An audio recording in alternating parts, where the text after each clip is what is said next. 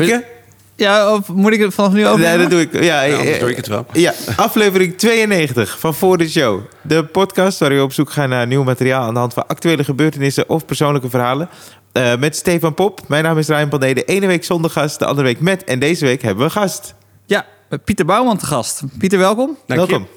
We hebben eh, aflevering 92. We hebben aardig wat afleveringen gehad. We hebben aardig wat collega's gehad. Ja. En, ehm, maar er, er zijn eh, weinig collega's binnen Comedy Train. eh, waarbij ik eh, eigenlijk de vraag kan stellen. en dat, dat ik het goed beargumenteerd krijg. Oh, Wat is, nou, wat is nou slechte comedy? Oh, goede vraag. Jesus Christ. Ik heb, nou, want Pieter heeft een hele sterke mening. Als je optreedt, Ja. heb ik altijd 10, 12 opmerkingen van, van Pieter daarna, wat ik niet goed deed. En hij heeft daar eigenlijk 9 van 10 keer gelijk in. Ja. Ja, ehm, wat is... Jezus Christus. Ja, ik vind het altijd... Als het niet authentiek is, als het eh, eh, onwaarachtig is... als het eh, inwisselbaar materiaal is... eh, m- ik vind moppen comedy niet interessant. Nee. Dus ik, ik, ben, ik vind een van die prachtige... op YouTube, Talking Funny... met Louis C.K., Chris Oh ja, Rock... Jerry Seinfeld. en Seinfeld. Ja. Het verschil tussen die drie en Seinfeld is zo groot. Ja. Eh, niet dat Seinfeld slecht is, maar het is niet mijn soort comedy, laat ik het zo zeggen. Ja. Eh, dus slechte comedy, ja, ja die, die drie woorden, denk ik. Authenticiteit. eh, Want je hebt, Maar- voor de luisteraar weten het misschien niet, maar je hebt, je hebt veel geregisseerd over de afgelopen jaren. Heb je dan, wat zijn de grootste fouten die je dan ziet bij, bij, bij mensen? De grootste valkuilen, waar eigenlijk toch ieder, dat je denkt, ja, dus trappen ze toch weer in. nou ja, het, het zoeken naar alleen maar lach, bijvoorbeeld. Dus eh, dat je iets niet komt brengen, maar iets komt halen, blijkbaar. Dat vind ik een grote valkuil. Eh, en die waarachtigheid. Maar wat ik, ik vind regie ook een moeilijk woord hoor. Voor eh, coachen van comedians of cabaretiers. Want het gaat natuurlijk niet om dat ik be- bepaal wat er gebeurt op dat podium. Maar ik probeer mensen te helpen om zo authentiek mogelijk te Ja. worden. En daar de grenzen in op te durven zoeken. Omdat ik zelf die blokkades zo goed ken vanuit het begin van eh Comedy Ja. Train. Ik ben in alle valkuilen nog veel erger gestapt dan ieder van jullie. Maar daardoor weet ik dus wel ongeveer waar het zit. Ja. Nou, dat is eigenlijk meteen bij. Hoe ben, je- hoe ben je hier eh, terecht? Tenminste, hoe ben je bij Comedy Train terechtgekomen? Eh, dat was via Theo. Ja. Theo belde mij op en die zei... er is een meneer in eh, Amsterdam, Raoul Heertje... en die begint nu een club of een groep mensen... van mensen die niet aan de bak komen via de traditionele kanalen. Ja. En volgens mij is dat ook wel iets voor jou. En ehm, je kunt auditie doen in de Engelenbak. En waar nam jij de telefoon op? hoor? Wie, wa- wie was Pieter Bouwman toen? ja hoe ik ken je was Theo? toen... Nou, ik, mijn broer die gaf les op een opleiding in Eindhoven... en daar zaten zowel Hans Theeuwen als Oh ja. Theo Maassen op. Ah, oké. Ja. Dus via dat kende ik die twee jongens. En ik had met Hans al een klik. En eh, dus Theo dacht toen meteen aan mij. En wat was je vraag nou ook weer? Nou, ik, ik, weet- ik weet niet waar je, toen mee bezig was. Toen je, oh, toen ik je was, ik, net, kreeg. ik was nog niet zo lang afgestudeerd. Ja. Aan? Ook Ja. aan diezelfde opleiding. Nee, nee, nee, nee. Ik was afgestudeerd eerst in 1986 als orthopedagoog. Oké. En toen eh, wist ik inmiddels dat dat niks voor mij was. en toen ben ik alsnog de toneelschool gaan doen in Maastricht, parttime opleiding. En daar was ik net twee jaar vanaf, denk ik, één jaar vanaf. En had je al ervaring met tour door het land? Met een, eh, ik had een beentje gehad, Nederlandstalig beentje. Wat Dus- speelde jij? Eh, ik was de zanger-tekstschrijver, Oké. singer-songwriter. En eh, daar had ik mijn podiumervaring mee, al een beetje mee opgedaan. Maar ik deed natuurlijk altijd al... Ik had ook een act met een vriend van mij... met tweestemmig zingend, eh, twee Italiaanse gastarbeiders... die Ja. eh, ruzie hadden op het podium.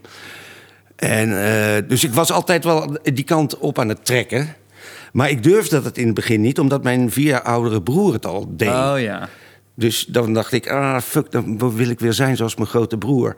Maar na die studie orthopedagogiek wist ik wel zeker dat ik, eh, dat ik toch deze kant op wilde. Ja. Heb je dat ooit wel eens bij jouw broer gevoeld? Wat? Dat, Dat ik... je dan, dat, dat je dan anders wilde zijn dan je broer? Ja, ja, ja, ja, ja. Je hebt ook oudere broers? Ja, één Ja, oudere oudere broer. Eh, ja, mijn broer was altijd wel beter met sporten, bijvoorbeeld. Mhm. Dus als ik dan... eh, ik zat, eh, hij zat op judo. En toen zetten mijn ouders mij ook op judo. En dat duurde twee dagen. ja. Want ik had één training gehad en toen moest ik daarna een wedstrijd doen. Dik verloren. Tegen je broer. Mentaal. en eh, voetbal ook. Hij was altijd beter in voetbal. Maar ik wilde dan wel iets, ja, ik wilde wel iets anders doen. Ja, ja. Ja. Maar dat ik kan me beter. vo- voorstellen als je dan naar Amsterdam, dat Amsterdam dan ook voelt als in oh, is een andere stad, dus dan kan ik daar los van mijn broer iets ontwikkelen. Ja, dat, dat hielp. Dat ik inderdaad niet meer in de eh, zuidelijke omgeving was. Maar ik woonde Oh, ja. toen al wel, eh, even kijken, tien jaar in Amsterdam. Oh, Maar, Ik ben gaan studeren in Amsterdam orthopedagogie. oh. maar toen je in Maastricht eh, studeerde, moest je dan de hele tijd heen en weer? Dan ging ik ieder weekend op en neer. Nee. Ja. Oh, ieder weekend? ja, dan hadden we vrijdagavond en, eh, en de hele zaterdag les. En dat was de part-time opleiding, dus je moest al een didactische aantekening hebben. Want het is officieel een docent drama-opleiding Ja. Ja. slash amateurregie. Als, er- als iets, he- heb je een zin die, die je bijgebleven is van, van een van die lessen van toen? Dat je denkt, Ja, oh wat, ja, ja, wat heb je daar echt geleerd van. waarvan je... Ja, Eh, nou, ik, laat- de, ik, ik ging naar naartoe dus om regie te leren. Ja. En daar heb ik het meest geleerd van Johan Simons. Toen de tijd eh, regisseur bij Hollandia en later in, eh, ook in Duitsland met Pierre Bokma, veel succes. En eh, die, die had een stuk uitgekozen wat wij zou, als klas zouden spelen. Een stuk van Jean Genet, Het Balkon, een heftig stuk. En eh, wij, hij had de rollen al verdeeld voor ons. En toen kwam hij de eerste dag. En toen bleek dat hij zelf het stuk helemaal niet gelezen had. en toen waren wij dus al verbaasd. Van, en eh, hij zei tegen mij, toevallig was ik de eerste... hij zei, doe jouw eerste monoloog eens. En en, eh, oké, en ik begin. En toen zei hij na twee zinnen, ja, hou maar op. Eh, doe nou, begin nou eens te huilen.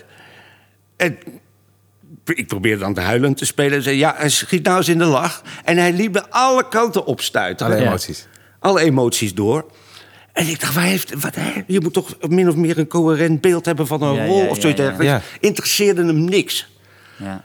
Hij zat alleen maar bij wijze van spreken te luisteren. En eh, dan zei hij, ja, dat klinkt niet goed. Nee, eh, probeer dit eens.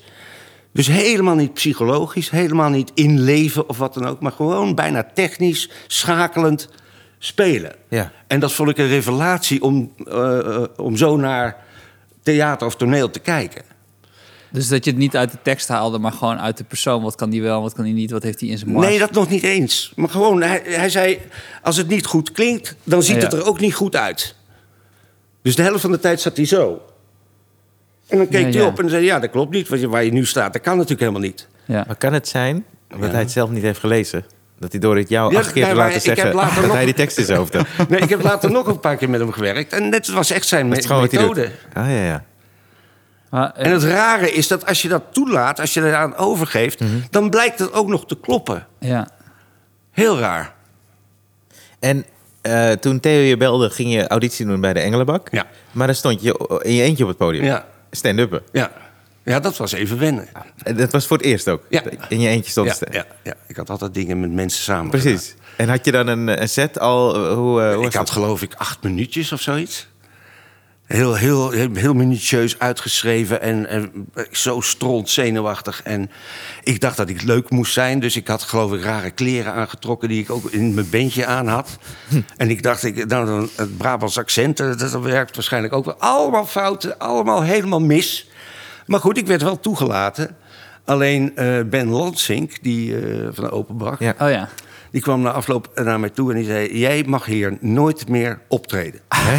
Ja. Ik vind ik ook wel een goed teken hoor. Ik had namelijk een stukje waar- waarin ik zei... nou, ik, eh, ik heb ook last van vooroordelen. Eh, bijvoorbeeld als ik eh, een, een neger een banaan zie eten... ja, dan schiet ik toch in de lach. En ik had nog zo'n paar van die opmerkingen... gewoon om toe te geven dat ik vooroordelen had. Ja. Maar hij interpreteerde dat alsof ik het ook eh, eh, verdedigde, Ja, ik maar zeggen. Ja. Terwijl er zaten een paar Surinaamse jongens in de zaal... die kwamen na afloop naar me toe en zeiden... jongen, dat kan nog veel erger, jongen, dat kan nog veel erger. Ja, ja. Maar dat was dus meteen een ervaring van... oké, je kunt dus ook blijkbaar eh, moeilijkheden veroorzaken. ja. Daar had ik helemaal niet bij stilgestaan.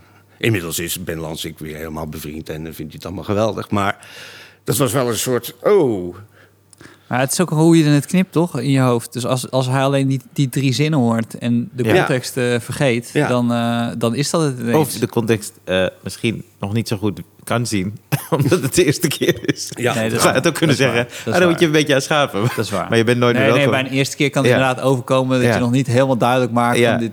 zeker. Nee, dat, dat klopt, dat klopt, dat klopt. En toen zat je erbij. Toen zat ik erbij. Ja. Ik geloof dat ik het zevende lid was, maar ik probeerde gisteren te tellen wie er dan voor mij al waren. Dus Raoul, Theo, John Jones, Owen, Arthur Umgrove. En dan mis ik er dus één. Oh, Bas Geveling. Oh ja, Bas ja, ja, ja, ja. Was. Ja, Maar- de eeuwige MC. Ja. Ja. Was hij toen ook al MC? Ja. Ik kan me niet voorstellen dat jij ooit wel eens hebt ge-MC'd. Eh, jawel hoor. Heb je Want we, jawel, we, we rouleerden dat een beetje. Als Oh, we. Ja. ja. jawel. Ja, dat vonden we dat we dat allemaal die Ja. verantwoordelijkheid wel een keer of wat moest meemaken. Ja. Maar jij ging dus ook door het hele land en dan naar cafés waarschijnlijk waar eh, mensen niet per se zaten te wachten Nee, op... eh, nee. Nee. Met meerdere Ben Lansings in de zaal. Precies. Nou, dan, dan was je nog spek kopen, want dan hadden ze in ieder geval geluisterd. Meestal was het zo dat je machteloos wat stond te piepen op een, eh, in een hoek. Wie was dan op zo'n moment eh, dat je in het busje terug zit... die dan zei, nee, maar we moeten toch doorgaan. Want ik kan me voorstellen dat soms de mensen ja. dachten van... nou, laat toch gewoon met We kap, zitten joh. Nou, Ja. Raoul met name natuurlijk. Die, die had echt een sterk geloof dat het toch kans van slagen had. Ja. En, en, en het was ook wel een soort zo, eh, wij tegen de rest van de wereld. Zo van, Ja. we zullen het toch voor elkaar krijgen of zo. Dus mm, er was wel een soort wil. Ah, ja. Ja. En welke comedians vond je toen goed? Of cabaretiers? Waren er een paar? Eh, nou ja, vanuit we zeggen, mijn jeugd was Freek de Jonge toch wel een soort held van mij. ja. En Nederlands Hoop ook de- daarvoor. Maar, en dat vonden we toen razendsnel. En dan lu- luisterde ik jaren, jaren later nog eens terug. Ik heb nog nooit zo verschrikkelijk traag... En, en woordgrapjes waar Seth Heikema zich nog voor zou schamen. Ja. Maar dat vonden we toen geweldig. En eh, verder was ik heel groot fan, niet zozeer van cabaretiers... maar van mensen als Wim T. Schippers. Oh ja. In de jaren 70, de Fred Haché-shows en zo, daar was ik echt heel idolaat. Dat vond ik zo geweldig. En Engels Monty Python. Eh, Cote en de Bie natuurlijk. Heb je zelf ook een interesse gehad in kunst? Nou, ik was deze- altijd bijvoorbeeld in ieder geval een lezer. Ja. Ik, ik las alles eh, wat los en vast zat. Eh, beeldende kunst minder. Hmm. Ik ben niet zo visueel ingesteld. Ik heb maar één goed oog, dus... eh. Eh, en ik kom wel uit een soort gezin wat een... Ja, daar lag de Vrij Nederland op tafel en eh, Ja. de Haagse Post en zo. Dus ik was wel redelijk onderlegd. Ja, ja, ja. En toen jullie... wat- hoeveel jaar heb je echt actief gespeeld, gestand-up? Eh, ik ben eigenlijk gestopt toen deze tent open ging. Nou, ik heb nog Ja. met jou opgetreden af en toe hier. Ja? Ja, ik, eh, hier. ik- maar dat was dan... Die ik- zinnen. Ja, ja, maar dat is later hoor. Dat is later. Ja. Ja, ja, ja. Dus eigenlijk, eh, tot, maar dat is wat lang geleden. Ja, dat was hij- 99 of zo, dat- toen dit open ging. Dat is 99, Nee, 2000. nee, nee, nee, nee. Dat is eh, 96, 97 volgens mij. Hier? Ja. Oh. Nou, maar dat moeten we misschien even Ja. historisch Ja, dacht ook zoiets, eh, 96.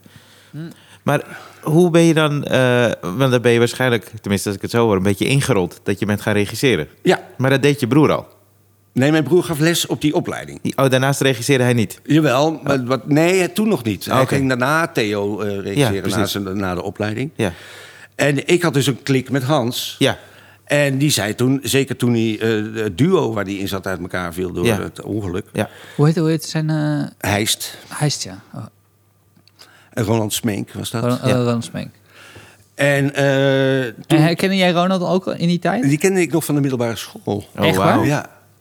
En Oh. Roland was eigenlijk de eerste die aan mij vroeg... eh, zou jij het leuk vinden om eh, ons eh, eerste avondvullend programma te doen?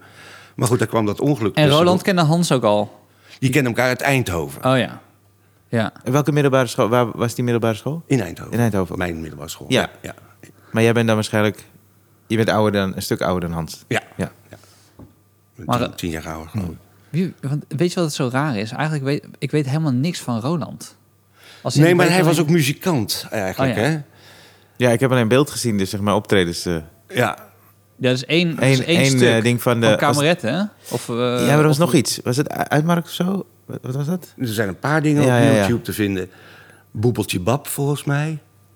En Woensel West, dat is een, een lied van eh, Ja. Roland. Nee, het was echt, zij hebben elkaar ontmoet eh, en, en ze hadden een klik in het muzikale eigenlijk. Ja. Ja. Ja, en, maar dat, dat, dat was een beetje ehm, ja, pijnlijk. Hans wist al eigenlijk vrij snel dat hij solo wilde. En daar was dat ongeluk natuurlijk een hele bizarre oplossing voor het probleem voor. Ja, dat is een, een rare samenloop. Ja, zeker. Maar, ehm, want, want Hans zat ook in die auto, toch? Ja, Ja. Ja. ja. ja. Dat was Ja. ook weer op precies de dag van een jaar na de cabarettenfinale. En op de dag dus van, het, van de finale van het jaar daarop, zou ik maar zeggen. Dus het was Ja, alle- ja, aan alle ja. kanten bizar. En toen heeft Hans eerst een tijdje bij mij gewoond, gelogeerd. Op zoek naar een eigen plek. En toen, ja, toen raakten wij toch aan het keten. Dat, dat, die klik hadden wij gewoon. Ja. Dus daar ontstond eh, het- het- ten eerste zijn eerste programma uit. En later Mannen van de Radio. Ja. Ja. Want zo werk, eh, zoals Mannen van de Radio, zo werkten wij eigenlijk ook. Ik moet eerlijk zeggen, dat is echt een van mijn eerste introducties in, in, in comedy in Nederland. Mannen van de radio. Ja. Ik heb al een paar keer eh, gezegd in de, in de podcast dat ik heel veel... Toen ik begon, kwam dat Napster en, en LimeWire en Kazaa... waar je Ja. dan dingen kon downloaden. En daar gingen Mannen van de Radio gingen best hard. Dus ik kon heel vaak stukjes van Mannen van de Radio eh, luisteren. Het was een soort van voorloper van populair worden via YouTube. Ja. Werd je populair via... Ja, zeker. Napster en zo. Ja. Via Ja. Napster en Ja. zo. Ja. Want het werd heel vaak geluisterd. En Terwijl wij hadden het helemaal niet in de gaten. nee, totaal maar het was ook het was dagelijks, toch? Ja, ja. Ongelooflijk. Hoe lang? Nou, wij deden improvisatie, die maakten we thuis. En die leverden dan in bij de VPRO als we er twintig hadden. En dan ze, ze bepaalden zij van, nou, dan kiezen we die voor die dag en die voor die dag en die voor die dag. Ik weet stiekem hoe jullie deden, maar kan je heel even, heel even zeggen hoe die setting er dan uitzag? Eh, we zaten dan meestal eh, bij Hans thuis. En we zaten dan aan tafel, een fles wijn voor mij en eh, een joint voor Hans. En dan gingen we een beetje keten met de eh, stemmetjes doen. en een beetje met elkaar hoeden. En dan eh, hadden we op een gegeven moment... Oh, ja, dan was jij dat en dan was ik dit. Oké, ja, dat gaan we doen. En dan namen we dat op om te bewaren... Ja. om te gebruiken eventueel voor zijn soloprogramma's. Maar we hadden een apparaatje, en dat was een heel curieus apparaatje van Sony... een soort Walkman waar je mee kon opnemen... maar er zat een knopje op Ja. waar je iets versneld kon afspelen. En het voordeel daarvan was dat als wij een improvisatie hadden gedaan... en we luisterden op de gewone snelheid terug... dan vonden wij het te traag. Ja. Maar met dat knopje hoorden wij het eigenlijk zoals de luisteraar het hoorde. Voor het Oh, eerst. Ja, ja, ja, ja. ja. Snap je? Als je het voor het eerst hoort, lijkt het sneller te gaan Ja. dan Ja, wanneer je het al ja, kent. ja, ja, ja. En daardoor ontdekten we van, dit is echt leuk. En toen heeft het impresariaat van eh, Hans contact gezocht met de VPRO. En Wim Noordhoek, die luisterde één bandje van ons af. En die zei, ja, dit, dit moet ik hebben, dit wil ik hebben. Ah, fantastisch zeg. En daar hebben we heel veel plezier mee gehad. Ja. En, en aan, eh, aan die tafel zaten we dus eigenlijk voornamelijk te proberen... de ander onder tafel te krijgen van te lachen. Ja. Ja. Dat was eigenlijk het enige waar we mee bezig waren. Het, was, het is echt een jongensdroom voor mij geweest om uiteindelijk... Ik zal niet onder stoelen of banken steken dat ik eh, mannen van de radio... Ik ben uiteindelijk ben ik radio zonder handen gaan maken. Dat Ja. een, eh, een dingetje wat ik met Herman Otte had. We hebben nog wel wat scènes op, eh, op eh, Spotify staan. We hebben een cd uitgebracht met onze beste dingen. We deden dat midden in de nacht voor Radio 1 voor Wakker Nederland. Dat was Oh toen ja. helemaal nieuw. En toen werden we van, van twee, tussen twee en drie werden we uitgezonden. En wij hadden dus, wij, wij hadden jullie als grote voorbeelden. Wij wilden ook zoiets doen. Maar zoals jullie natuurlijk een, een bepaalde werkwijze hadden, moesten wij ook een, een werkwijze zelf ontwikkelen. Maar in Ja. het begin deden we jullie gewoon na. Dat we dachten, ja. oké, we gaan ook maar gewoon improviseren. Maar uiteindelijk merk je van, oh, bij ons was het fijn. Wat, wat wij dus prettig vonden, is we improviseerden het textueel wel, maar we hadden vier, vijf punten in de scène waarvan we wisten, jij praat daar naartoe, dan kom ik zo terug en dan draaien we hem nog één keer aan het eind en dan ronden we het af. Oh ja, dat deden wij dus juist niet... Ja, omdat we het veel spannender vonden om te kijken waar je terecht kwam... Ja. als je gewoon eh, de ja zei. ja, En dan er gebeurden dus dingen waarvan we zelf ook na zo'n improvisatie, improvisatie zeiden... waar haalde je dat vandaan? Geen idee. Geen idee. Dus er gingen deurtjes open in Ja. je hoofd... die je anders schrijvend nooit, nooit gevonden maar jullie deden hem niet twee keer, hè? Nee, nooit. Nee. nee. dat is dus wat wij deden. Wij improviseerden hem en dan kwamen we ergens en zeiden, oké, dat, dat stukje houden we. En dan, dan vanaf daar, wat gaan we nu doen? Ja. Dus een ander soort puzzel wat we maakten. Nee, ik heb, ik, want het is heel raar om te zeggen, maar om hem zo te improviseren zoals jullie deden, dat is echt. Ik, ik kan me ook voorstellen dat je dat, dat niveau, eh, als je dat nu weer zou doen, niet heel snel weer haalt, toch? Dus het is echt een. Nou ja, ik, eh, eh, dan, kijk, het was, het, ik kwam op het idee eigenlijk... omdat ik een bandje had toegestuurd gekregen... van een vriend van mij die in Londen woonde... van Derek en Clive. En dat waren Dudley Moore en Peter Cook. En die deden ook improvisaties. En met name Dudley Moore schoot daar daarbij een gierende lach. En toen, toen ik dat hoorde, dacht ik... ten eerste ging ik zelf kapot van het lachen. En ten tweede dacht ik... En dat heb ik vaker gehad, dat ik dat inspirerend vond... als ik dacht, oh, verrek, dat kan natuurlijk ja, ook. Ja. ja, ja, ja. En toen zei ik dat min of meer tegen Hans. En zei oké, dan gaan we dat proberen. Maar het, het, het leuke daarvan vind ik... Het, nu nog steeds ontdekt een nieuwe generatie... met name jongens van 13, 14, 15... Ja. ontdekken het nog. Omdat Ja. hun ouders die cd in een dashboardkastje hebben liggen of zo. Dus het heeft iets tijdloos blijkbaar. Nou, nee, maar het is echt... Ik, het is een van, de, een van de beste dingen die ik op comedygebied gemaakt vind in Nederland, hoor. Meen ik echt serieus. Nou, eh, eh, Nou, ik zal je eerlijk zeggen, ik hoor soms... Want ook op YouTube kijk ik wel eens. En dan Ja. zit er ook tussen... want wij weten al voor de helft niet meer wat, dat, wat we gemaakt hebben. nee. En dan luister ik en dan denk ik... oh, ik wou dat ik zoiets... oh, verrek, dat ben ik ook. ja. Dat heb ik, die ervaring heb ik wel. Die eh, eentje met Theo nog hadden gemaakt met, met die 06-lijn. Ja. Seksuele meisjes. Ik weet zeker dat zoveel mensen na, na deze podcast al, Allemaal gaan luisteren. allemaal... Ja. Zijn jullie ook nog op Spotify? Ja, toch? ja, die, dubbel, die cd staat op Spotify. En je kunt ook bij de VPRO het hele archief, eh, dus alles, beluisteren. Daar zit ook veel mislukkingen tussen. En, en je bent dus... eh, eh, dat, ga- je hebt die twee dingen gedaan. Maar, eh, wa- want je, ik weet dat je heel veel eh, mensen regisseert, ook van festivals. Ja. Maar dat doe je ook al 25 jaar of zo? inmiddels? Ja, de- met misschien? een tussenpoze eh, van een jaar of zeven dat ik het niet heb gedaan. Maar de, de- inderdaad, eerst bij het Leids Cabaret Festival... en de laatste jaren bij Kameretten. En kwam dat eh, voort uit dat je met eh, Hans samenwerkte? Nee, nee, nee, dat geloof ik niet. Ik geloof dat het echt was dat de eerste keer dat ze me vroegen... omdat ik een naam had opgebouwd al. Na Hans was ik opeens blijkbaar cabaretregisseur. Ja. Na het eerste programma van Hans. Ja. En toen kwam Hans Dorrestein, die was op die première... en die zei, jij hebt dit volgens mij geregisseerd... dan wil ik ook dat jij mij regisseert. En zo rolde dat steeds Ah, ja, van het ja. een naar het andere. En op een gegeven moment was ik dus blijkbaar cabaretregisseur. Nou, dat maar was helemaal niet mijn intentie. ik- nee, maar dan wil ik wel eh, meteen voor, die, voor, die, voor het eerste programma van Hans, als we het daarover hebben. Wat, is dan, wat heeft het dan anders gemaakt? Want eh, dat was een, dat was een eh, aardverschuiving, wat daar gebeurde. Ja. Wat is dat? Wat, eh, wat hebben jullie tegen elkaar gezegd? Ja. Ik kan me voorstellen dat je die try-outs ook hebt gehad in zaaltjes. En dan komen we terug op dat Raoul bijvoorbeeld zei- van we moeten gewoon doorgaan. Ja. Ik kan me heel goed voorstellen dat je in die zaaltjes stond met Hans. Dat je, zei, dat je tegen Hans zou moeten zeggen: nee, maar ik denk dat we wel door moeten gaan. Of andersom. Ja. Ja, nee, tuurlijk. Dat was ook zo. Alleen, het was zo overduidelijk, in ieder geval voor mij... maar ook voor eh, mensen als Theo en eh, mijn broer Martijn... dat hij een soort fenomeen was. Ja. Een, een, een, een podiumbeest, bijna zonder weerga. Ja. En, en dat hij eh, bijvoorbeeld heel hij mu- muzikaal was. En dat hij, in tegenstelling tot wat later stand-up eh, zo werd... hij maakte eigenlijk nummers. ja. En eh, mijn taak was het als het ware om die nummers zo in een, een soort volgorde te krijgen... dat het een soort muziekstuk was in zijn geheel. En, en, en dat het een soort verhaal vertelde. De eerste voorstelling gaat allemaal over eenzaamheid, eigenlijk. En inderdaad, het, het- ook het feit dat bij de try-outs vaak mensen wegliepen... maar ook mensen heel erg duidelijk bleven zitten... Ja.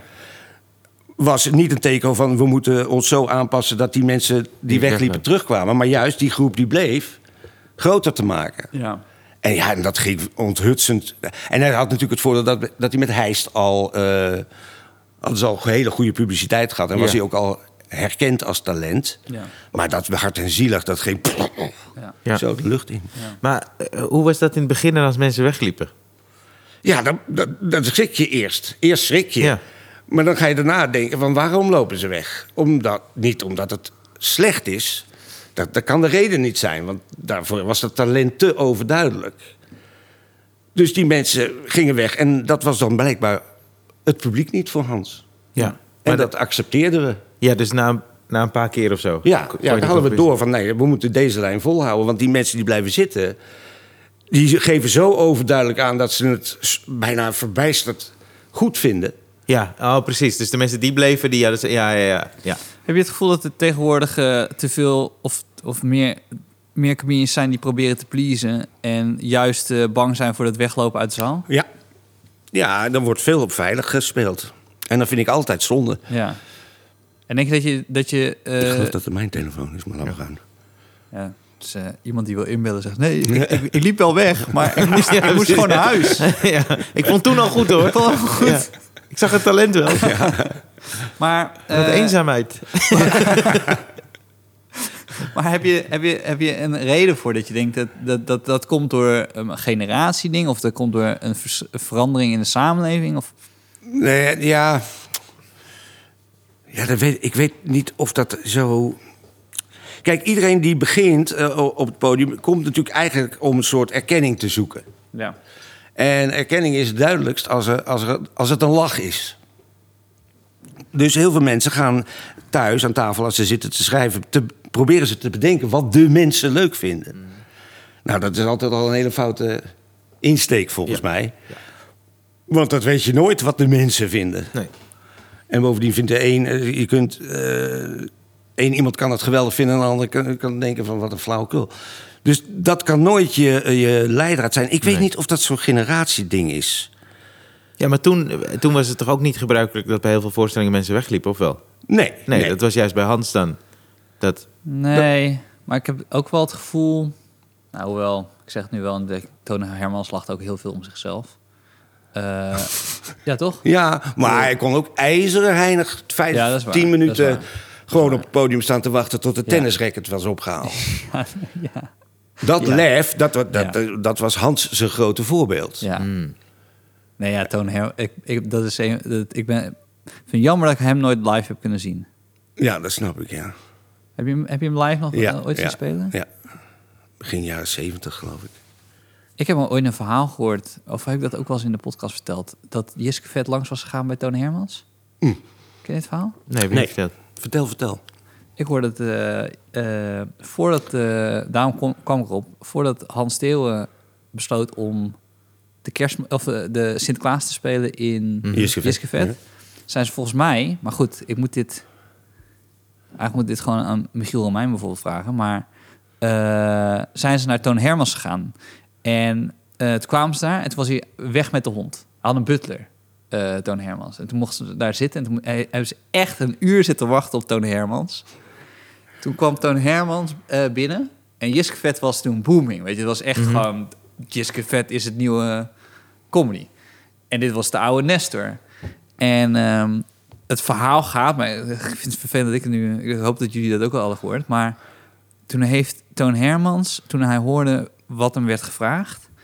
Wat werd hem gevraagd dan? Dus om de Sinterklaas te Oh, spelen... oh zo, ja. ja. in, in, in, in Jiskevet... heeft hij een uur lang die jongens plat van het lachen gekregen... van wat hij zou kunnen gaan doen. Toen zijn ze weggegaan en hebben ze toch gekregen dat hij het niet ging doen. Ah, ja, dat is inderdaad heel jammer.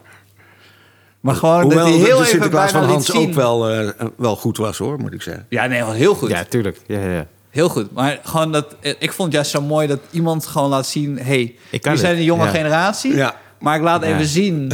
ik kan gewoon met jullie mee, Ja. Ja. maar doe, je, doe doen. gewoon jullie ding, Ja. ik doe mijn ding. Fijne dag. Ja, Ja, ja. ja sterk, ja. Ja. ja. En je bent dus eh, eh, in, want bij het Leids heb je onder andere eh, was je coach in het jaar van de Jeep. Ja, En wie, wie deden het? We hebben best wel veel cabaretiers toen gehad, toch? Die later. eh, even ik kijken. zou bij God niet meer weten welke mensen in welk jaar... Ik ook niet. Ik weet het niet meer. Er is zo'n boekje van het Leids Ja, ik heb Cabaretfestival... hem. waar je denkt, kunt Ja, zien, ja. maar ik, uit mijn hoofd weet ik het echt niet meer. Nou ja. Hoe lang, hoeveel, hoeveel minuten heb je nodig om te weten of iemand talent heeft? ja. Of wat heb je Eh, nodig? Nou ja, het liefst zie ik ze live eh, spelen. Gewoon. Ja, nee, sowieso. Maar als iemand begint, hoe, hoe kan je... Eigenlijk, ik heb, ik heb wel eens een, een keer eh, eh, een optreden moeten doen van 2,5 minuut in eh, de Comedy Store. En eh toen was ik daar en dacht ik maar zo belachelijk. Wat kan je nou doen in 2,5 Oh, minuten? ja, niks. Maar eigenlijk zag je in 2,5 minuten meteen... Oh, die wel, die niet, die Ja, wel, ja, die ja, niet. ja, ja. En er is een eh, mooi interview van Miles Davis. Toen vroegen ze aan eh, Miles: hoe kan je zien of iemand goed is op zijn instrument of niet? En Ja. toen zei hij: Ik hoef hem niet te horen spelen. Ik wil zien hoe hij naar zijn instrument toe loopt. Dan weet ik Ah. genoeg. Oh, ja? Dan ja, weet ik wat ja. hij kan, dan weet ik wat hij niet kan. Ja, Oh, wat goed. ja, dat snap ik wel. Ja. Ja, je ziet het inderdaad vrijwel meteen bij opkomst. Ja. Of iemand eh, eh, gelooft in, zich, in zijn eigen zaak of niet. Ja. Maar het kan ook eh, vals geloof zijn, toch? Tuurlijk. Sommige mensen tuurlijk. hebben het zelfvertrouwen dat totaal niet. Zeker, zeker bij festivals. Ja, toch? Als ja, mensen zeker. auditie doen, dan, is het, eh, dan weten ze volgens mij zelf nog niet vaak wat ze kunnen. Nee. Nee, want er doen natuurlijk heel veel mensen aan mee die gewoon op de middelbare school eh, leuk waren. Precies. En, en met een gitaar op een eh, familiefeestje. En dan Ja. denken dat ze cabaretier zijn. Ja. Ja, het is verschrikkelijk om, eh, om aan te zien. Maar je werkt wel pas eh, met ze als ze al zijn geselecteerd, toch? Ja, Of- ja, ja, ja, ja, ja, ja, ja, precies. ja. Oké, dus dat scheelt al iets. Jazeker. Ik heb nog een vraag. Ja. Want, maar dit is, ik, ben, ik, ik ben gewoon vandaag groot fanboy. Want eh, ehm, we hebben het al gehad Dat is over... helemaal niet erg, Stefan. Nee, want eh het Maar ik zit hier volgende week weer, hè? Dus ik begin, ik begin met comedy en ik dacht, oh, ik weet wel een beetje hoe het nu zit. Ik heb wat cabaret gekeken. Ja. En toen kwam ineens op tv Poelmo. Dat was voor mij dat ik dacht, wat jij zei van, oh, dit kan dus ook. Mhm. Dat was voor mij dat ik dacht, oh, dit kan dus ook. Ja, ja, ja, dat snap ik wel. Ja. Want eh, je wist al wel van Hans, dat was anders. Maar wat jullie toen daar hebben geflikt met z'n drieën, in zo'n korte tijd ook, zoveel scènes. Wa- waar kwam die explosie ineens vandaan van creativiteit? Want Hans kwam net volgens mij uit Trui. ja. Eh, eh, eh, hiding, zo, zo, Riding High. Dat was gewoon top van zijn populariteit zo'n beetje. En toen klapte jullie nog een keer overheen met dat poolmo. Ja. ja, dat begon omdat in de zomer daarvoor had Hans eh Goomba persoonlijk leren kennen. Want hij was fan. En, Ja. eh, en dat klikte heel erg. En toen zaten ze op een gegeven moment bij, bij het eh, Vondelpark, in, bij het filmmuseum, vorige, vroegere filmmuseum. En toen belde Hans mij op en die zei: Je moet hier even komen, want eh, ik zit hier met Goomba. En ik was ook fan van Goomba, dus Ja. ik dacht, nou, ga, ga langs. En dat was toen net uit met mijn vriendin eh, destijds. En eh, ik was een beetje, een beetje down. En, maar toen we met z'n drieën zaten, was het, ontstond er een chemie. We hebben toen die, die, die dag, geloof ik, tot 12 of eh, 1 uur s'nachts, vanaf 3 uur s middags, eigenlijk huilend van het lachen op dat terras gezeten bij het filmmuseum. En omdat ik een beetje in de dallen zat en eh, Hans klaar was met trui. En Goomba dacht, oh ja, misschien is het ook wel eens leuk om op het podium Ja. eh, kwamen we op het idee om iets met z'n drieën te gaan doen. Gewoon te proberen. En omdat Hans en ik al zo makkelijk konden improviseren... Ja. ontstonden dus heel gauw scènes. En de rol van Goomba was duidelijk het buitenbeentje... Ja. die hem helemaal paste. Ik was het slachtoffer. Ja. Hans de, de gek en, en Goom- of nee, Goomba een beetje de gek... en Hans de, ja, hoe moet je dat zeggen? Een beetje de klootzak. En die rolverdeling die was perfect... ja. En toen we er dus één hadden gemaakt, het was echt in twee, of nee, ik geloof dat we het in zes weken de eerste voorstelling hadden. Echt? Ja. Maar we hadden ook met z'n drieën heel duidelijk van, we willen het maar zeven keer spelen. Dus we speelden het eh, vier dagen in en dan twee dagen opname. ja. En toen waren we daarmee klaar. En toen zeiden we, nou gaan we nog eentje doen. En toen in maart hadden we er weer een. En ja, dat was gewoon een hele goede... Ja, dat zijn van die dingen, dat is gewoon Maar je een hebt pure niet mazzel. toch? Je hebt niet Nee, getoerd. nee, nee. hebt We hebben alleen met die asfalt hebben gestaan. Ken jij Poelmo een beetje? Ik ken het een beetje, maar ik heb echt lang geleden wat gezien. Ik, ik heb die DVD wel. Ik moet het eigenlijk weer. Ik ga het weer checken. Ja, ik, ja, ik Er dat- zitten een paar scènes tussen die zijn klassiekers, vind ik echt. Ja, nee, echt. Ik, ik- wat jullie hebben gepresteerd met Poelman. Het, maar het, het is voor mij zo bizar dat je...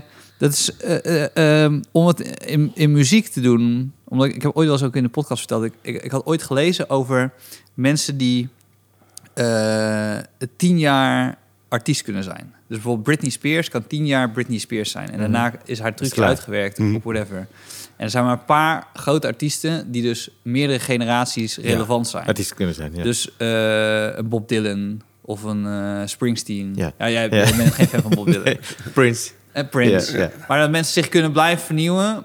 Eh, Bob Dylan is gewoon een makkelijk concreet voorbeeld. Omdat hij altijd akoestisch speelde en toen ging hij eens elektrisch. Goed, Ja. in ieder geval dat hij zichzelf Hij nog steeds blijft te. Ja, uitdagen ja, zo. zeker. Dat is Ja. waar. Ja, ja. Maar waar ik gewoon Terecht. al, als, als, als maker gewoon met mijn hoofd bijna niet bij kan... is dat je in zo'n korte periode...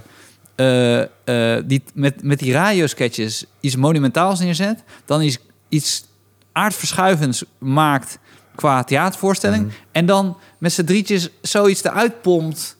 nog net voor het nieuwe millennium. Of net nou, weet ik veel. Ja, ik denk, jezus, hoe, hoe kan je nou drie van dat soort grote dingen... Daarom zei ik bij, bij mezelf van... mis- Misschien is het een soort van explosie geweest van creativiteit... die allemaal precies op het juiste moment... Ja, nee, ik weet niet of je eh, nu op Disney Plus die Get Back documentaire eh, Ja. kijkt. Ik heb hem nog niet gezien. Waar gaat is echt over? Het gaat over de laatste fase van de Beatles. Dan willen ze. Oh, ja, nee, nog niet. Wel Ja, iets dat is echt fantastisch. Maar dan zie je eigenlijk wat er gebeurt. Er zijn drie mensen, met name Ja. eh, George, John en Paul. Mhm. Ja, Die hebben die chemie. ja, Dan gebeurt daar iets wat, ja, wat je nooit van tevoren kunt bedenken, wat je ook niet kunstmatig kunt opwekken. Nee.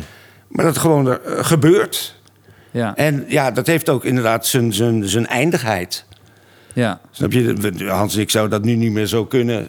Sowieso niet. En, eh, dus het is ook, een, denk ik, een, een bepaalde fase in je leven... waarin je op je sterkst bent of je creatiefst... en, en ook nog het bijna puberale lef hebt ja. om dingen te doen. En, en met Pulmo waren we wat altijd grenzeloos... omdat we wisten al door het succes van Hans... en het absurdisme van Goomba dat dat er, erin zat. En, en, ik was er blij mee, omdat ik spelen heel leuk vind... maar grotendeels op basis van improvisatie. Ja. En niet in mijn eentje. Ja. Ja, heb, heb je dan ook nooit het gevoel gehad dat je meer erkenning wilde hebben voor die, voor die, voor die eh, eh, eh, dingen die je daar hebt gedaan? Eh, toen tot tijd wel, want toen vond ik wel dat, dat Hans... als het ware in het algemene publiek, de meeste credits kreeg. Ja. En eh, terwijl ik dacht, nou, ik, ik speel daar toch ook een aardig rolletje in, eh, her en der. Ja, maar gewoon van achter schermen weten we ook dat creatief je net zoveel bijbracht in het maakproces daar. Dus ik kan me voorstellen dat dat een eh, nou ja, lastig, Ja, lastig ja, is. dat, dat, was- dat, was- ja, zeker. En Maar ik was er al eh, grotendeels aan gewend, omdat ik met dat succes wat Hans had met Hart en Zielig, ik bleef als het ware op de grond staan als eh, coach-regisseur en hij pff, omhoog. En eh, toen was dat al dat verschil. Opeens, er waren bijvoorbeeld mensen die dachten dat mannen van de radio dat Hans alle stemmetjes deed. ja. toen dacht ik, ja, kut, kankertyfus. Zo werkt het niet. Nee, natuurlijk heb ik daar, daar met, mijn ego was daar inderdaad af en toe, eh, had daar moeite mee, absoluut. Ben, ben, niks menselijks is mijn vriend. Jij kijkt ontzettend serieus, Ryan. Ja, ik ben aan het luisteren vooral. Ik vind het leuk om te horen, eh, al die verhalen. Maar ik ben heel benieuwd, want je kan dus blijkbaar goed... In de samen, is dat zo dat je dan in de samenwerking, dat daar jouw kracht zit? Ja, denk het wel. Ja. ja. Maar hoe was jij dan als... eh, want ik, ik heb heel vaak, als ik mensen dan zie... dan probeer ik ze me eh, voor te stellen als, als een jongetje. Ja. Of als, eh, hoe ze echt jong waren. Zoals bij Stefan was duidelijk, want hij begon toen hij 15 was. Ja, ja. maar bij jou, jou ken ik echt zoals je er nu uitziet. Ja, ja, Maar al maar zo 30 zag jaar... ik op mijn derde ja, jaar. dat, dat is dus in mijn hoofd is dat zo. Maar hoe was Nee, nou, ik was, Jongetje ik, van de radio. Ja. ja. Jongetje ik- met een radio. ik was een beetje een kneusbaby. Er was iets niet goed met mijn bloed en mijn ogen waren niet goed. En ik had peenrood haar. En, eh, en ik ontdekte op een gegeven moment dat eh, ik verbaal eh, sterk was. Ja. En dat ik daarmee wel degelijk een soort alfa-positie kon eh, verwerven. En was dat op de basisschool? Op de of middelbare- basisschool. op basisschool, ja. ja. En met name toen mijn oog was rechtgezet, toen was het eerst scheel. Ja. En hele dikke gla- brilglazen. Ja. En eh, toen merkte ik, eh, ja, kijk, vechten en zo, dat kon ik niet. Zo, Meisjes konden mij met één hand tot mijn schouders in het asfalt slaan, bij wijze van spreken. Maar verbaal waren eh, kinderen bang een beetje voor mij. ja. En toen ontwikkelde ik me vrij snel tot een klein Hitlertje. Zie je het zo Dus- gebeuren? Dus kinderen waren bang dat ze mij, slachtoffer werden van mijn tong, zo Ja. gezegd. ja, ja, ja. Er waren jongens, jongetjes uit de klas die groter waren dan ik. Die kwamen bij ticketjes spelen aan mij vragen of ze mee mochten doen. En dan zei ik ja, als ik jou een klap in je gezicht mag geven. Ah, En dan gingen ze genoot je staan. er ook van, die, die macht. Ja, tuurlijk, want Ja. ik was eerst vier jaar uitgescholden voor Ja. schelen, rode, eh, stoplicht, noem het allemaal maar Ja. op. Ja, ja, ja. En dit was mijn revanche. En, dat, en omdat dat lukte, ja, een Ja. kind raakt verslaafd aan. Ja. eh, Maar dat is wel heel snel. Die omsta- de meeste mensen worden altijd gepest op de... Of de mensen die worden gepest op de basisschool, middelbare school. En dan later als ze volwassen zijn, dan draait het misschien om. Maar jij draait het al. Want groep 5 was die ommekeer. nou ja, toen ik, eh, het- toen ik kon lezen, en ik kon heel snel begrijpend lezen... toen voelde ik, wacht even, nou heb ik iets in, in de handen. Je kan met, me- eh, met woorden kan je mensen kapot maken. Ja. Nou, dat kan, dat kan. Je Nou, kan ik kan zeker, zeker. Toen ik net in Amsterdam studeerde, ging ik naar, een keer naar dansen bij Jansen. En ik stond ergens met een vriend van hier een biertje te drinken. En ik zag iemand binnenkomen en die loopt in één rechte lijn op mij af. En die geeft me een knal voor mijn kop. En ik val achteruit en hij zegt, die had je nog te goed. En toen, zag ik, toen herkende ik hem pas en toen dacht ik, ja, je hebt gelijk ook.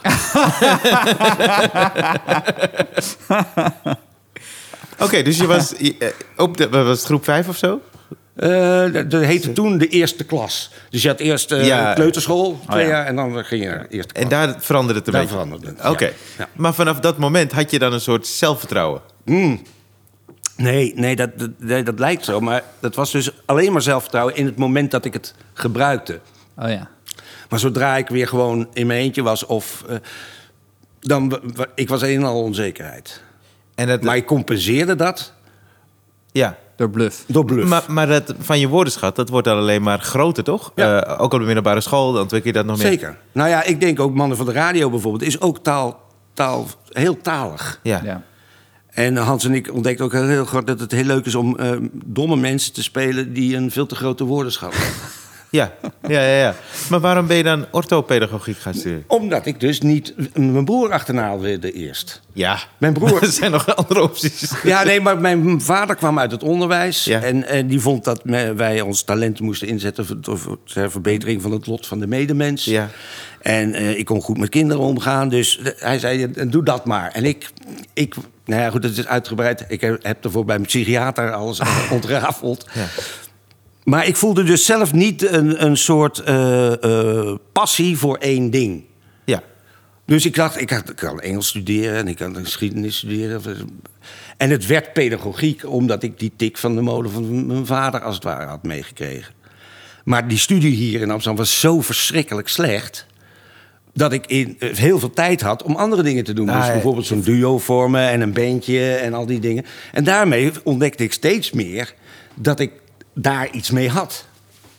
Want je was zanger, maar eh, eh, eh, welke zangers vond je, vind je goed? Vond je goed? Oh, zo heb ik. Dat, dat is niet waarom ik zanger werd hoor. Eh, Oh. was gewoon de verdeling in de band. Ik, ik, ik, ik kon geen instrument bespelen, maar wel teksten schrijven. Ja. En ik kon uh, toonvast zingen. Dus dat, dat was eigenlijk gewoon toeval van hoe het liep. Nee, ja, goed, mensen die ik... eh, ik hou heel erg van stemmen die, die helemaal niet zo perfect zijn. Dus jij noemde het Springsteen. Ik ben een grote Springsteen-fan. Met name door zijn live optredens natuurlijk. Eh, Dat vind ik het dichtstbij komen van een religieuze ervaring. Want Ik ben niet religieus, maar... Heb je vaak eh, live? Ja, ja, ja. zoveel, zoveel uit jouw generatie Ja. hoor ik over Springsteen dat dat een ervaring is. Dat ik bij mezelf denk, misschien moeten we gewoon een keer gaan. Ja, je moet het doen. Als je de kans krijgt. Ja? Ja, Ken je die film Blinded by the Light? ja, ja geweldig. Ja. film. Ja. Ja? Ja, ja. Hij, stond op Amazon Prime. Ik weet niet of hij nog steeds uit. maar- Ja, volgens mij Ja. wel. Ja. Ja, ik, hoor, ik hoor mensen die, gaan, die, die, die, gaan, die reizen zo ver om Ja. dan weer, Ja, weer ik ben niet zo erg als eh, Leon, eh, eh, weet je weer? verdonschot. Ja, die gaat echt heel Europa. Maar ik ben. ja, maar ik weet, Koos Terpstra heeft het ook. En, eh, ja, ja, ja. Ik ben twaalf keer geweest, geloof ik. Ja. Jezus. ja. En iedere keer eh, kan ik daar twee weken loop ik een beetje op. eh, Ja. Nee, maar ik heb dit heel vaak gehoord. die man heeft zo'n overgave in zijn vak. Ja. Hij speelt nooit minder dan twee uur en drie kwartier. Nooit. Meestal drie, drieënhalf uur. Jezus. Dat is gewoon een live beest dus. Een live beest, Ja, ja. ja. Oké. Heb, je, hem- heb je hem ook in het buitenland zien optreden? Nee, alleen in In Nederland. Maar ook twee solo-optredens. Een carré een keer op mijn verjaardag. Dat kreeg ik van Jack Spijkerman cadeau, omdat ik eh, zo'n fan was. In carré. eh, alleen Jack. hij... Van Jack, ja, ja. Nee, nee. Oh, fans van Jack. Je bent zo'n groot fan van mij. Je is een Keizer Springsteen. Nee, nee, nee, zo was het niet. Ik werkte toen voor dat programma van hem. Maar dat was, dat was ook fantastisch. In zijn eentje. Ja, je voelt dat die man... Die, die deugt. Hij deugt. Erg om te zeggen van mensen, maar hij deugt echt. Ja. Er zijn hele mooie interviews op hem, eh, met hem eh, op YouTube te vinden. Nee, ik, ik zie jou ook eh, nachtenlang dat eh, bekijken. Ja. Eh, ik heb jou leren kennen hier in de club Mhm. eh, als eh, soort van ontdekker van Twitter. Je was eh, Twitter avant la lettre. Oh ja? Want hij kwam hier op, optreden. Ja. Had jij die korte zinnen, die, die, die gebundeld is, we, gaan, we gaan zo even het boekje erbij pakken, maar Ja. eh, Had jij die korte zinnen nou eerst in het parool... of deed je de korte zinnen op het podium en kwamen ze toen in het parool? Ja, ze kwamen in het parool doordat iemand het hier me zag doen. Oh ja. Oh, En die zei toen, is het niet een idee om eh, eh, één keer per week een, eh, zo'n zin in het parool te Ja. plaatsen? Nou, daar zei ik natuurlijk geen nee op. Nee. En het is een beetje ontstaan eigenlijk na Poelmo.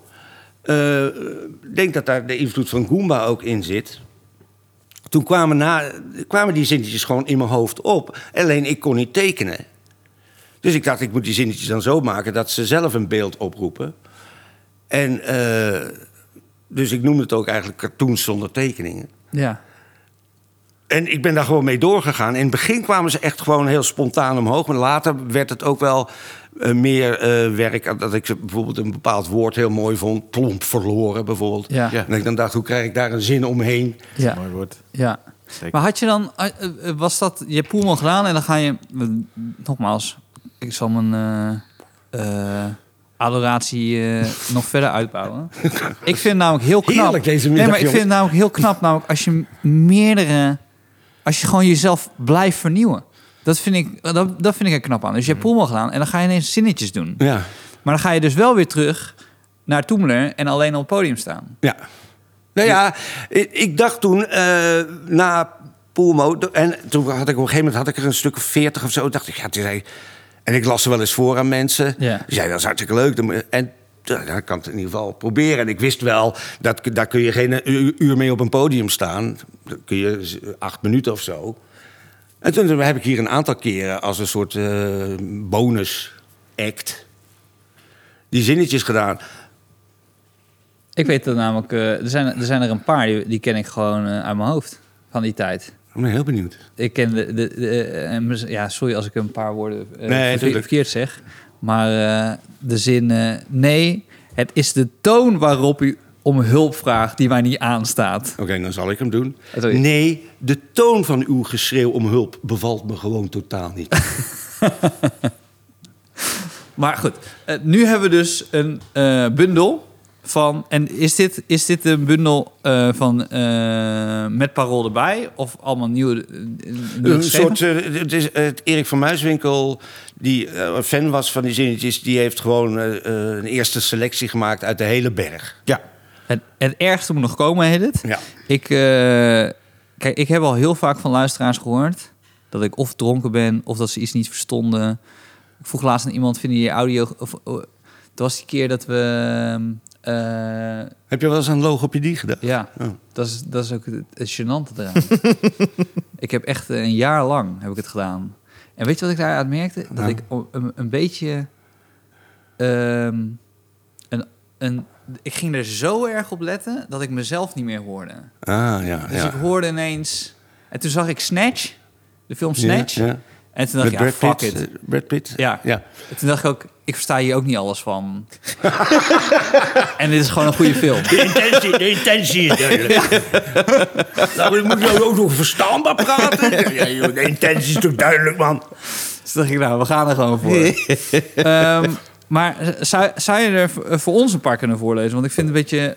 Ik vind het gewoon mooi als jij het doet dan dat ik het eh, ga doen. Ja, ik zal even kijken of ik eh, snel wat... eh, zonder natuurlijk al alles prijs te geven.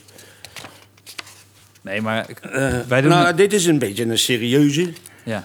Als een stout jongetje dat net een stinkbom door de brievenbus heeft gegooid...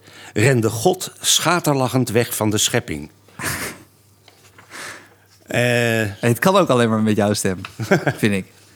Want Ryan, doe jij eens eentje? Gewoon doe jij eentje. Oké. Gewoon... Eh, ik zag net een hele...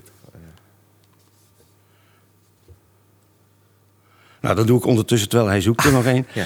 Bij de terugkeer van groep 6 na het schoolreisje... hoopten de ouders van de achtjarige Kimberly... wel degelijk dat de bus echt leeg was. Heb je er al een?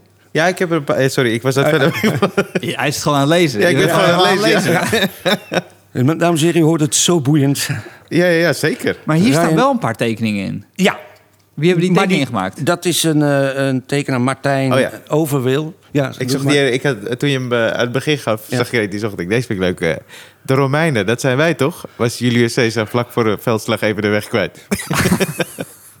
Ja, deze, deze deed het destijds geloof ik ook altijd wel goed. Maar ja, deze. Altijd op zoek naar iets anders en groters om in zijn anus te wrikken... was Larry nu bij het monument op de Dam aangekomen. Nee, eh, Martijn Overwel is erbij gevraagd. eh, niet om de, de, de tekeningen te maken als illustratie bij de zinnetjes... maar om de tekeningen te maken die slaan op de titel. Oh, het ergste moet nog komen. Dus Oh. Adam en Eva in het paradijs... die hebben nog net niet van de appel gegeten. Ja. Het ergste moet nog komen, de Oh, Titanic. tof. Ja. maar de recensent van de Volkskrant heeft dat helemaal niet begrepen... terwijl het achterop het boekje zelf staat... He- heeft hij het gerecenseerd? Ja. Oh. Maar echt gerecenseerd als... moet ik dat recenseren? Ja, nou ja. Uh, oh ja. Het is een recensie van de recensie. Ja, ja. Heel erg. Nee, echt, het was een onwelwillend, lui geschreven... Want hij zegt dus, die tekeningen slaan helemaal niet op de zinnetjes. Ja, dat staat hier. Ja, ik vind het heel tof, Ik die snap niet waarom je dit... eh, want ik weet niet wat je, met welke verwacht- verwachtingspatroon je het dan gaat lezen. Want het is gewoon... Het Ja, is, hier staat hier allemaal op wat het is. Ja. Maar, Maar- dat is het probleem natuurlijk van een absurdistische invalshoek hebben. Dat als iemand het niet pakt, ja, dan kan je eraan trekken wat je wil. Ja. Dan gaat het nooit, dan gaat het nooit goed komen. Nee, maar hij wou het niet eens pakken, snap je? Hij heeft het zo doorgeblaad. Oh ja, ja, ja. Hè, die tekening? Hm, geen idee. Maar wat zijn die tekeningen? Die hebben Die niks te hebben maken niks met de tekst te maken. Met de dan- met de ik vind de zinnetjes. titel, ik zag het net voorbij komen terwijl je zo aan het doorbladeren was. Het ergste moet nog komen. En dan een tekening van de Twin Towers. Ja, Vind Ja. ik ja. perfect. Tekeningen zijn echt heel goed ook. Ja, de, de, de la, een van de laatste is geloof ik een, een vleermuis op een bordje met, met een Oh, serieus? voorwerp. Ja. ja. Oh, die heb ik nog niet gezien. Wauw. ja, leuk. Leuk. En hij is nu al in de tweede druk. ja. Ja. En het is een ideaal eh, Sinterklaas en kerstcadeautje, dames en heren. Zeker. Dit, dit, eh, eh, nee, eh, wanneer is, wanneer is Sinterklaas? Is dit 5 weekend al? december. Dat Vijf is, december, eh, ja. Ja, donderdag. Wanneer komt deze podcast online? Nee, donderdag. Volgende week donderdag. Volgende week donderdag. Nou, dan is Volgende de- week donderdag, Ja, dus na Sinterklaas. ja maar dat is de ideaal kerstcadeau. Nee, Ideaal zo- kerst- en we kerst- zitten nog in de lockdown, hè? dus mensen hebben Oh, tijd. precies. Ja. Na vijf uur is alles dicht. Ja, en ze mochten niet samenkomen met, met Sinterklaas. Nee, precies. Dus Ja. eh, dan mag het weer wel met kerst. En dan zou een cadeau kopen. Eh, Precies. Wat ook ik een had mooi er eigenlijk teken- ook nog wel een stickertje opgewild waarop staat... eh, eh, lees, eh, geniet, maar lees met mate. Ja, dat is- Dus, dus je moet het niet in één ruk willen. Je Ja, moet ja. op het toilet leggen. nee, dat is ook wel zo. En eh, een, tekening, een tekening hiervoor zou ook nog eh, een mooie tekening zijn, eh, de persconferentie. van Mark Rutte. Gewoon jongen. Dan moet altijd het ergste nog komen Ja. met Mark Rutte. Ik heb dat, eh, dat maar dat is, een, dat is de verslaving. Dat is net zo, ik, ik luister net zo lang eh, mannen van de radio totdat ik denk, nou, dan vind ik het echt niet meer leuk. Dat is toch het probleem van, van dat soort dingen. Dat is net zo bij YouTube-filmpjes. Ja. nou, dan heb ik echt geen. Wat Nee, denken die gasten nou? Dat, dit, dat ik alles grappig vind. Terwijl eigenlijk, als ik met dat laatste eh, filmpje was begonnen, Ja. dan had ik het waarschijnlijk wel. Maar je consumeert gewoon te veel. Ja, ken ik. Ik ga het wel luisteren weer. eh, ik, ben, eh, ik ben weer helemaal aan. En Pulmo, Ja. als je Pulmo, Ja, ik heb dat die is DVD. echt- Ik ga het checken. Ik zou willen dat ik Pulmo niet kende. En dat ik dan nu naar huis ging en dat ik dat ging kijken. Ja, ja, ja, dat heb ik met de Sopranos nog steeds. Oh ja. Ik wou dat ik dat niet, nog niet gezien had. Even voordat, want we gaan eindigen met een questionnaire zo. Ja. Ik heb één vraag nog eh, qua, eh, omdat je over de, jou als jongetje begon. Ja. En eh, dat je coach bent, maar ook regie doet. Ik had mijn, mijn, bij, te- bij mijn toneelschool, had ik, ben ik heel even zijn naam kwijt, die Indonesische man. De, die hele super, hoe heet die ook weer? Die met zijn vriend deed altijd de aankleding en decor. Eh, oh, eh, eh, ja, ik weet wie je bedoelt. Eh, Weet die nou? onze grote held, Belgische man. Nee, is niet Belgisch. Oh, Maar wat, Is in, de- wat is hij? Indische man. Maar wat is hij? Is Maar is hij Indisch. acteur Is of regisseur ja, of wat? Ja, nee, hij, hij, hij gaf les aan de toneelschool. In Amsterdam. Ja. Want er was een regisseur die meedeed met die cabaret, Camaretto coach, die heette Schwab. Die is het Nee. niet? Oké. Nee, ik ga, ja, ik ga er nu niet op komen. Maar wat was je vraag? Mijn vraag was, ik mocht toen al, ik mocht een halfjaartje, mocht ik toen eh, negen, negen maanden deed ik mee met de toneelschool. Heb ik, eh, daar heb ik ook mijn stemlessen gehad Aha. van hem. Ja. Tot Snatch. tot, tot die veel snatchen. En ehm, Een openbaring. Ja. Snatch. hij vertelde mij dus toen eh, ik mocht bij hem zitten en mensen moesten toen een monoloog doen. Ik moest ook een monoloog doen. En nadat ik de monoloog had gedaan, had hij wat opmerkingen. En zei ik, kom erbij zitten. En toen mocht ik ernaast zitten. En toen kwamen al die andere mensen lang- langs, één voor één. Ja. En die gingen hun monoloog doen. En hij zaagde hun helemaal door. Echt helemaal door. En toen ging, ging, ging diegene dan weer weg. En toen kwam de volgende weer. Toen zei ik na een tijdje tegen hem... Ja, ik doe dit... Ik ben net begonnen met toneelschool. En Ja. mij heb je net niet zo afgezaagd. Ja. En toen zei hij, ja, nee, weet je wat het is? Ik heb met hun in mijn hoofd een project van vier jaar. Ik weet dat jij in de zomer weg bent. Ah, ja. Dus ja. ik wil hun helemaal... Ik wil gewoon dat zij kapot zijn. Ik wil dat ze... Want dit was eerste of tweede jaar. Ik wil dat zij Eerst helemaal... gebroken zijn. Eerst gebroken en dan opbouwen. Ja. En omdat jij over dit jongetje begon... die eh, verbaal eh, iedereen aankon... Mhm. Heb jij dat soort technieken wel eens gebruikt? Dat je iemand helemaal kapot maakt omdat je weet... En want ik heb het gezien hoor. Ik heb het echt gezien dat hij... Wat jij zei van nog een keer, nog een keer, nog een keer. Hij deed dat, hij, dat deed hij ook. Tot een meisje kaart ging huilen. Ja, dat zei, nee, verteld. nog een keer. Ja. En dan schreeuwen echt tegen zo iemand. En op een paar moment deed ze het. En toen was het was fantastisch. Ja, maar dat is, dat is een techniek. Als je iemand uitput, dan Ja. zijn alle weerstanden weg. Ja. En dan komt het er fantastisch Ja. uit. Ja, ja, ja. Maar het is dus heel moeilijk om dan weer te reproduceren. Nee, zulke technieken gebruik ik niet. Ik kan wel eens tegen iemand zeggen... luister, als, je- bijvoorbeeld tijdens een festival... of, eh, of als ik een ges- eerste gesprek met ze heb... Of, Ja. eh, en dan kan ik wel eens zeggen... volgens mij is dit niks voor jou. Ja. Maar, Maar zeg ik- je dat omdat jij eh, dat vindt? Of zeg je dat omdat je denkt... ik wil kijken of diegene mee. nee, nee, terugkomt? nee, het is geen, geen, Het is geen spel? Nee, nee. Oké. nee, nee ik, dat, ik hou niet van spelletjes. Nee, oké. En ik heb ook geen methode waarin ik mensen coach, want iedereen vraagt wat anders. Iedereen zit net anders in elkaar of een andere blokkade ergens. Dus Ja, ja, ja. ik heb geen methode. Ik moet dat... Kijk, ik- toen ik na Hans, met wie ik dus werkte, alle mannen van de radio, Hans Dorrestein ging doen, was Hans Dorrestein valt niet te regisseren of te coachen. Dat is, dus ik kwam bij hem thuis en hij gooide een pak papier op tafel en een rode stift. En hij zei, ik ga vogels kijken, streep maar door waar je niet goed vindt. Dus zat ik daar in dat huis met een rode stift en een stapel teksten van hem. Maar verder was die man niet, niet, niet te coachen. Dat was eigenlijk alleen maar een kwestie van proberen die man wat zelfvertrouwen te geven. Zodat hij niet de hele dag aan het kotsen was voordat hij opging. Is dat ook niet waarom je vogels ging kijken? Natuurlijk. Ja, ja. ja. Maar Het is, hoe- wel, het is wel zo dat eh, eh, als, er, als er jongere zijn die luisteren... je bent voor, voor de coach ben je gewoon te benaderen. Toch? Zeker. Dus los van het boekje, is Ja. dat ook iets... eh Ja. Daar, eh, kunnen ze jou daar ook vin- Ja. vinden? Yes. Hoe, hoe vinden ze jou dan? Het beste? Eh, ja, eh, kijken, wat is nou het handigst? Eh, je kunt me mailen. Ja. pieter.pieterbouwman.nl De questionnaire. De questionnaire. Ja, we hebben tien vragen. Ja. En eh, voel je vrij om te antwoorden zoals je wilt. Dus als je wil uitweiden, mag dat. Ja. Eén, wat is je favoriete woord? Ja, ik heb net plomp verloren gezegd, gezegd, dus dat zit nou een beetje in mijn hoofd. Ik weet niet of ik nou zo snel een andere... Nee, doe maar plomp verloren. Ja, ik hoorde de podcast met eh, Theo. En daar had je het over spijtig. Spijtig, ja. Dat, is, dat was een mooie... Ja, ik weet niet of ik dat, die anekdote moet herhalen... maar ik liep op straat richting de, de, de supermarkt... en er was een meisje van een jaar of 15 bezig... haar fiets te proberen in zo'n vol rek te Ja. wrikken. En dat lukte niet. En dus ze zei voor zichzelf uit, hardop... Spijtig! en ik schoot daar zo van in de lach, van dat woord alleen al. En om dat hardop te zeggen. Een meisje van 15, ja, dat vond ik toen echt. En toen heb ik ook tegen Theo gezegd: als ik ooit nog eens een keer een solo solo-voorzitter. dingetje doe, dan heet het spijtig. De tweede dan plomp verloren. En dan plomp verloren. ja. Eh, wat is je minst favoriete woord?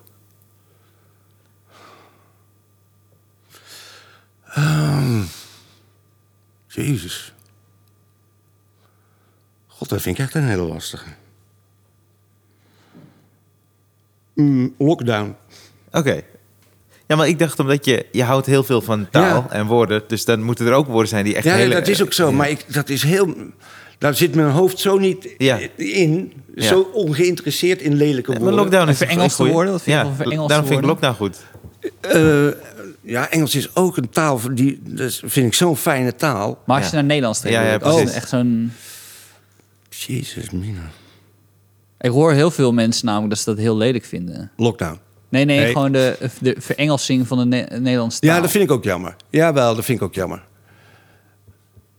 Maar de Engels zelf vind ik een prachtige Ja, taal. tuurlijk, tuurlijk. Waarvan ga je aan? Creatief gezien, spiritueel of emotioneel? Bruce Springsteen. Goeie, ja. Eh, ja, eigenlijk dat. En waar ga je van uit?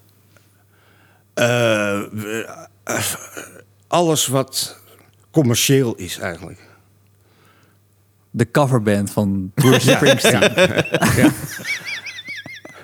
Nee, ik- kijk, als ik, als ik ruik dat iets wordt gemaakt met het, puur het commerciële doel, dan vind ik. ah, er, moet eigen, iets, er moet iets eigenwijs en authentieks in zitten, want anders. Bah.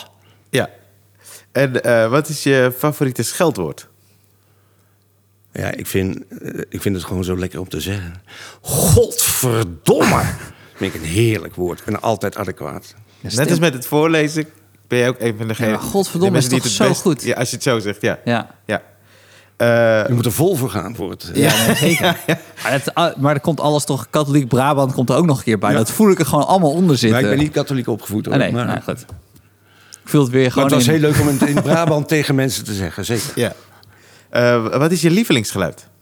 Geluid. Het spinnen van mijn poes. En welk geluid haat je? Eh, mensen die te hard praten. Net te hard. Net te Ja, hard. ja, ja. dat is net niet aanvoelen. Ja. Oh, dat Net zoals goeie. mensen die net, net te dichtbij komen. Ja, ja, ja, precies. Ja. Ja, ja. Oh, dat is wel een goeie hoor. Eh, welk, welk beroep, anders dan de dingen die je hebt gedaan, zou je graag willen doen? Zou je willen hebben gedaan?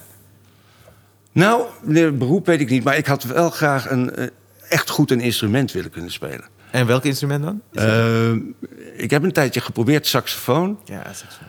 Maar eigenlijk zou ik, had ik het liefst gehad dat mijn ouders een piano in huis hadden gehad. Omdat dat, ja, daar kun je alles, hè, snap je? Als je dat in je vingers hebt, technisch, kun je begeleiden. Je kunt zo, dat, ja, dat had ik graag. Het is toch ook absurd hoe, hoe goed Hans piano kan spelen. Ja, Ja, zeker. ja. Dat is ook absurd. Ja, dat is ja. zijn redding geweest in, eh, in, in zijn jeugd. Ongelooflijk. Ongelooflijk. Ja. Maar het, is- dit, nou is nogmaals, het is een multitalent. Ja. Jij- maar jij had het daar straks over vernieuwing. Ik vind het echt jammer dat Hans... eh, soms voorstellingen lijken schablonen van zijn vorige. En Ja, maar eigenlijk soms, zijn drie eerste toch de beste.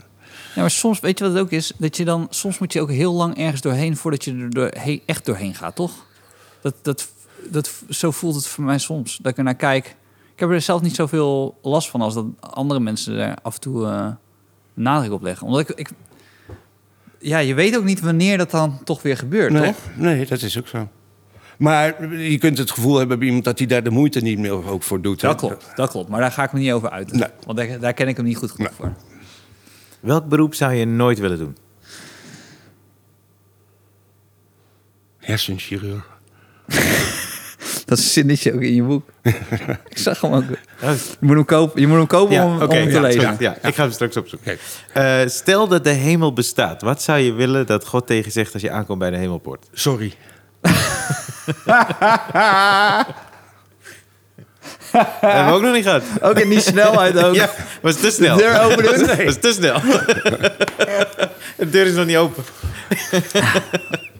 En Pieter, dan hebben we het nog niet eens gehad over eh, Radio Bergijk. Om het Nee. maar even te hebben over hoeveel je wel niet hebt gedaan. Eh, ontzettend bedankt dat je hier was. Vond Ja, hartstikke dankjewel leuk, voor het komen. En eh, het ergste moet nog komen. Waar eh, kunnen mensen deze... Eh, bij iedere boekhandel, en, maar ook via Bol.com. Bol.com, overal, ook ja. nog. Maar Ja. liever via een boekhandel Ja. natuurlijk. En, Ja.